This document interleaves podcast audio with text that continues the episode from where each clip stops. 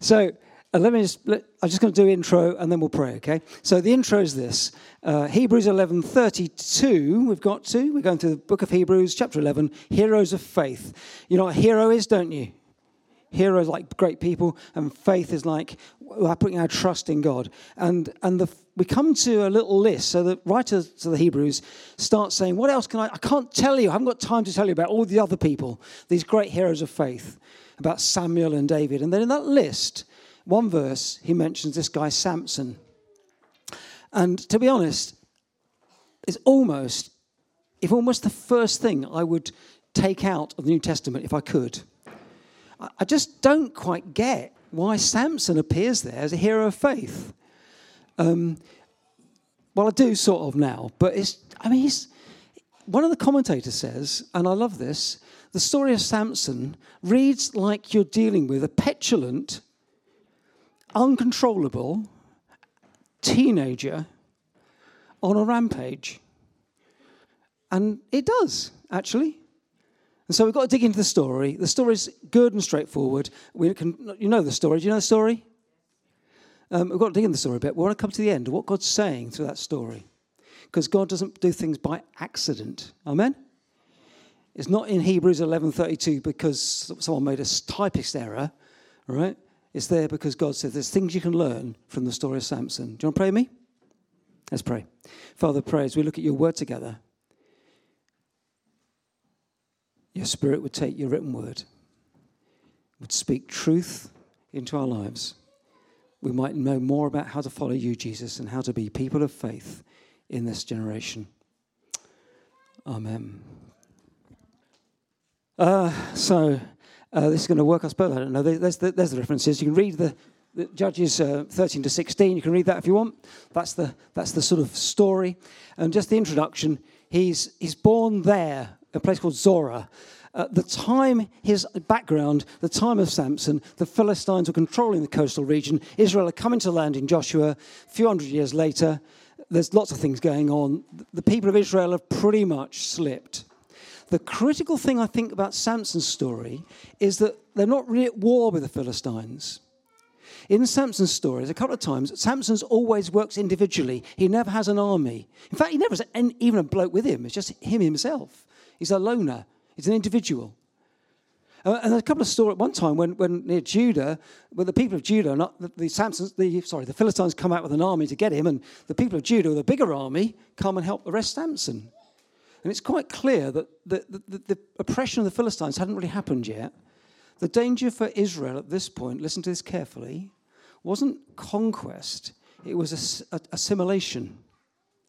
It was accepting as normal the fact that in the land God had given them, there were these, these pagan people who were slowly progressing from their cities on the coast inland and slowly taking over. Do you get that?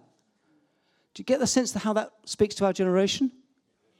Right? The church in the UK isn't actually being attacked physically, agreed? But there's a real danger of what I might call assimilation, of the cultures becoming enmeshed. Do you get me?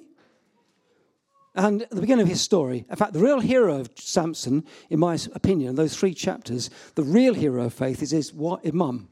Not even got a name of her. They've got a dad's name, Manoah, but haven't got his wife's name at all. But she's in some ways the real hero, I think, here. Because God speaks to her and says, The kid you're going to have born is going to be special.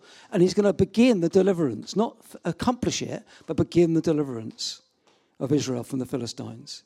And Samson's born, and he has this Nazarite vow. He can't drink alcohol. He mustn't touch dead animals. Uh, he mustn't do other things as well. And, and that's the thing we all know is the haircut stuff. He can't have his hair cut from birth. And his mum has to not drink wine as well when she's pregnant and things. And, and, and he's born and he grows up.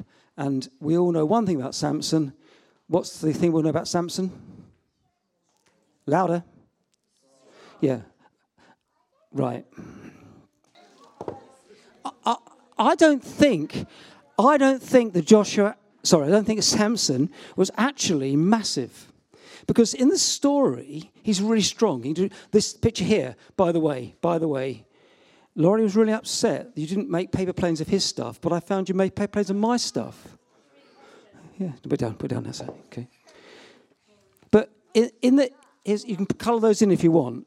That's, that's Samson carrying away the gates of Gaza. Can you see how big the gates are? Right? And, but, but all through the story, I don't think Samson was like, like Goliath, huge. Because the Philistines say, What's the secret of your strength? And if he was like massive and, and hench, they would know. Do you get it? Where did his strength come from? Where did his strength come from? Yeah, you see, every time he does these mad things, it says, it says the Holy the Spirit came on him. So, well, next slide, come on, go, go. Oh, There's a picture where he's born. That's the valley of uh, Sorek, where he's born. Pretty. And the next slide, I think, will be not going very good. There's the story. The first thing he does, oh, Samson, Samson. Oh, the first thing he does, the first thing we get, he goes to, into a Philistine city, sees a woman, and says, I want to marry her. And he comes back to his dad and says, Get her for me. I mean, literally that. I found the woman I want to marry. Dad, get her for me. I mean, that's not the way to talk to your parents ever. Look at me when you find a woman or a bloke and you decide to tell your parents that they're the one, don't go back and say, get her or get him for me. Did you, your kids do that? No. Samson's just bare rude. It's just bare rude. And in that situation, that society, I tell you, that it was a patriarchal society, the dad would have been in charge of what goes on. Always would have proved who the person you marry was. And on his way to get her married, the parents give in because that's what they do. And on the way to, to get her, this thing happens where he sees a lion. And he pals, and, and, and it says, you know, his strength is supernatural. And this, I think, is the first time it's recorded. It may be the first time Samson realized what was going on. Very weirdly, and this is a, a sort of sideline, some um, Israeli archaeologists have discovered this medal, which is about 11th century, about the right time in, in Israel which they think may be struck in memory of that story. Can you see? It's, it's two and a half, no, 3,000 years old. And it's got this like lion figure, and this might be a man, do you get? It's only about an inch across, so quite a small little thing, uh, which ties into the story. Samson, the guys down here are going to do, they're going to take the story, I'm taking the, picking the story up quite fast. I want to get to what it means to us. But all through his the story, he doesn't appear like a brilliant hero of faith. He goes to Gaza. Gaza is like in enemy territory. What are you doing there, Samson? But, but he just walks in. And of course, when he gets there, he goes to, to see someone, I can't use the word because I had the same word with Rahab and the same problem. But he goes to see someone who works in that same, same area. Uh, sorry? Nighttime economy. That's the one, yeah. And, and, and, and he sleeps with her, and, and, and, and keep, keep drawing, kids, keep drawing. And, and he sleeps with her, and, and then the Philistines come round and surround it, thinking we're going to get him here. They surround the house. And Samson uses his uh, God given amazing strength to get out of the situation. He shouldn't be in the situation anyway. But, but he's still got the gift of God. It's, still, it's not like, whoops, sorry. Oh, there he goes. Whoops. Oh, dear me. There's a gate. Uh, med- uh, old towns is not. This is not Gaza. That's been long since ruined and whatever. But that's a sort of. I think the sort of gate it was. But they've been wooden gate and they've been on like it would have hinges that weren't screwed in. They'd lift off. That makes sense. And it says that Samson picked the whole thing up. It's only, of course, an artist's reconstruction and carried it all the way to Hebron. That's a really long way. Although the text may mean just carried it in that direction, right? It's again, you think, how did he get out? How did, were the night watchmen asleep? But it says the Philistines surrounded the house. They're waiting for the morning to get him. And Samson got up in the middle of the night, picked up the gates, and went off, which is a tremendous feat. It's a tremendous sign of God's victory over the Philistines. But why was he there in the first place?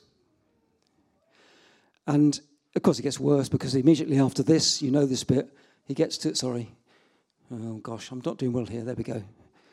Uh, this is the bit everyone knows that he falls in love with this lady called Deborah, again, almost certainly Philistine, in the same area. And, and nothing against Deborah's and nothing against. It's, what, Delilah? Oh, yes, Delilah. Deborah. That's a different, that's a judge, sorry. Everyone knows the story of Deborah, Deborah, which is not this story, Delilah. And, and, and, oh, you know, his weakness is obvious. His weakness is palpable. It's embarrassing almost. when he's a hero of faith. But his strength is amazing. And even in the time when he gets biggest defeat, when he tells Delilah the secret of his strength, and the Philistines shave his hair, she shaves his hair, and the Philistines capture him and put him in prison, still he manages to turn that to a victory over them. Because it says, I, lo- I love this phrase actually, oh, goodness sake, it's not going well today. It says this the hair on his head began to grow again. It's rather like that verse in John when, when, when, when Judas goes out to betray Jesus, and John's gospel just says quickly, it was night. But the hair on his head grew again. So he's been captured, been stripped, he's put in prison, he's made a, a fun of, but it says his hair on his head grew again. God's promise and faithfulness is somehow so much bigger than however fallible you can be. I don't think I, don't think I'm this bad. I don't think any of you guys are as bad in terms of your moral laxity as Samson is. If that's what you're, if that's if you are, let me know afterwards, okay? We'll do confession stuff. We've done that, haven't we? Samson is, the, is a hero of faith because, in way, some ways, because he is such a weak character. He's there because God's gift is for real, but it's God's gift. It's certainly not his doing. And, and, and he, even the Nazarite vow thing, you know, he shouldn't touch dead carcasses, but his first thing is going to that dead lion and pulling honey out of it. He does it all wrong. But God said, I'm going to use this man, this baby, before he's born, to begin the liberation. What Samson does in history, he doesn't free the Israelites from Philistines because at this time they're not really fighting. What he does, he stirs them up. What Samson does, a single man, in a, always in a quite small area, he really starts doing stuff and killing Philistines and getting, and they get start getting angry and aggressive. It's Samuel in 1 Samuel 4 who will win the, battle, who will combine the tribes of Israel together and destroy the Philistine power. But at Samson's time, they're not really an enemy, it's assimilation that's danger. And God used this man and his slightly unusual character to do his purposes. Hey, here we go. See if we get there. Can you read that for me?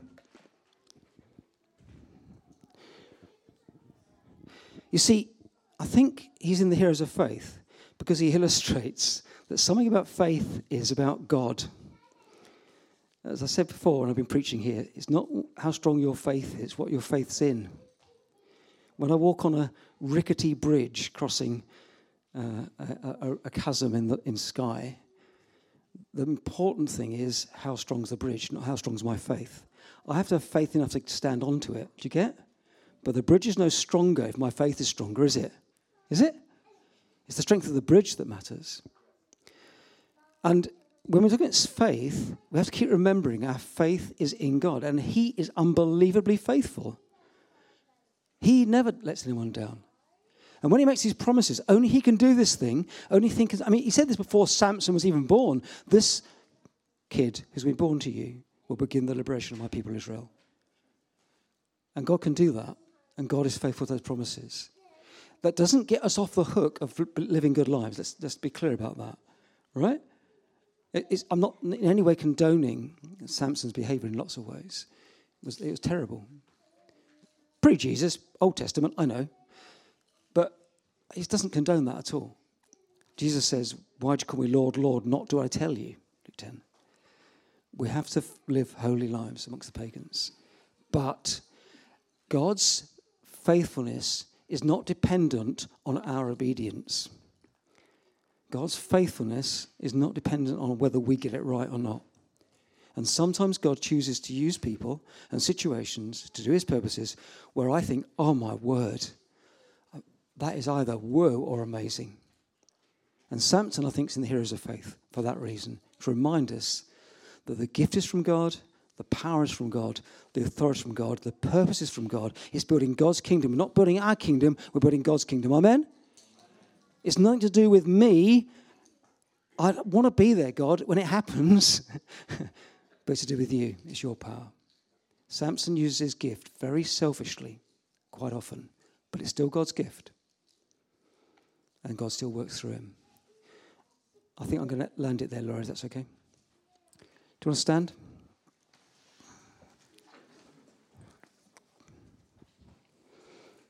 Just will pray for my memory to get Deborah and Delilah wrong for a bit.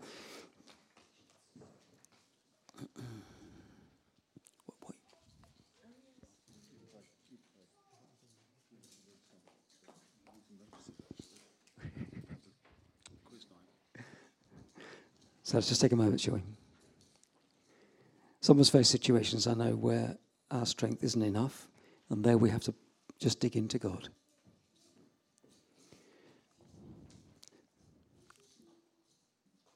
Some of us know too well the times that we slip and fail and don't live up to the calling that we have. We're forgiven, but sometimes there's still a sense of, oh, I let you down, God. Let's call that out. There's no place here.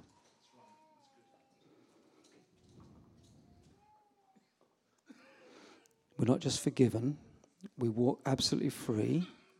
God chooses to put his love on us, but he is the one who delivers. It's not Lauren, it's not me, it's not the church warden, it's not the PCC, it's not whatever it happens, to whatever level you take it at. It's God. It's His church. So if you feel any sense of, I'll let you down, Lord, for goodness sake, just look at it. No place here. Take God's complete forgiveness and love for you and know that His purposes are not thwarted by our getting it wrong.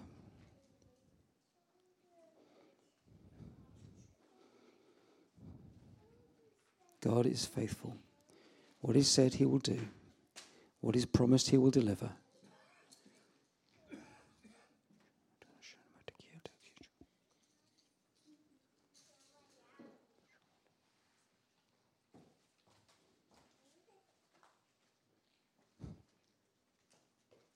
Thank you, Lord, that in the lists of the heroes of faith, there's a Samuel and a David. He wasn't so good either in some ways, and a Samson. And a Laurie. And a Denise. And a James. And a Mark. And a Noah. And a Stephen. And a Debbie.